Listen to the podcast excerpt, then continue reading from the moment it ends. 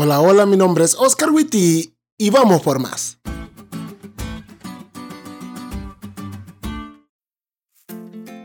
Hace unas semanas atrás, mi esposa, una amiga que vive en España y un servidor estudiamos sobre la adicción que causa la pornografía en la vida de una persona. Esto para poder escribir una serie de blogs que ayudaran a las personas a salir de este problema.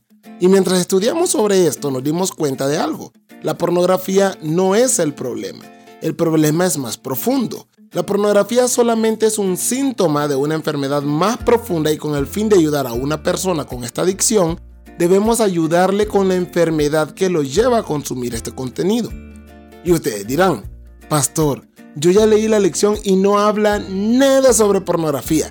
A lo que yo te diré, pues sí, yo sé que no dice nada sobre eso, pero habla sobre un tema interesante, las necesidades manifiestas. La lección las define de la siguiente forma. Una necesidad manifiesta es un área de la vida donde las personas ya sienten que no pueden resolver un problema por sí mismas. Puede ser la necesidad de dejar de fumar, bajar de peso, seguir una dieta mejor o reducir el estrés. Puede ser una necesidad de alimentos, de vivienda o de atención médica. Puede ser la necesidad de terapia y consejos para el matrimonio o la familia. ¿Ahora entendés? Todos los días nos topamos con personas que tienen necesidades manifiestas, personas que están sufriendo y necesitan desesperadamente una ayuda. Y muchos de nosotros ayudamos. Prestamos ese dinero, compramos esa despensa, regalamos esa ropa, visitamos a esa persona. Pero aunque resolvemos un problema manifiesto, dejamos de lado la necesidad fundamental. Esta es la que más necesitan los seres humanos, la necesidad de una relación personal con Dios y la comprensión de que su vida tiene un significado eterno. La reconciliación con Dios en un mundo caído es nuestra mayor necesidad.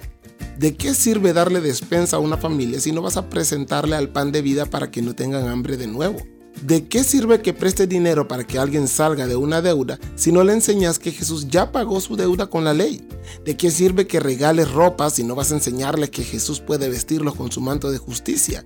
Ojo, no estoy diciendo que está mal que hagamos esas cosas, pero recuerda que solo hacer eso no es suficiente. Es más, ni siquiera llega a lo más importante del asunto.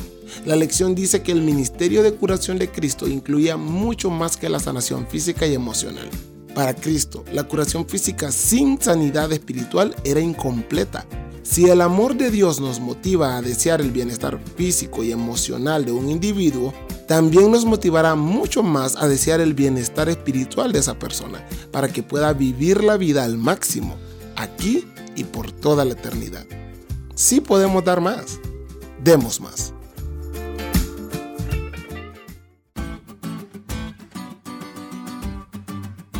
¿Te diste cuenta lo cool que estuvo la lección? No te olvides de leerla y compartir este podcast con todos tus amigos. Es todo por hoy, pero mañana tendremos otra oportunidad de estudiar juntos.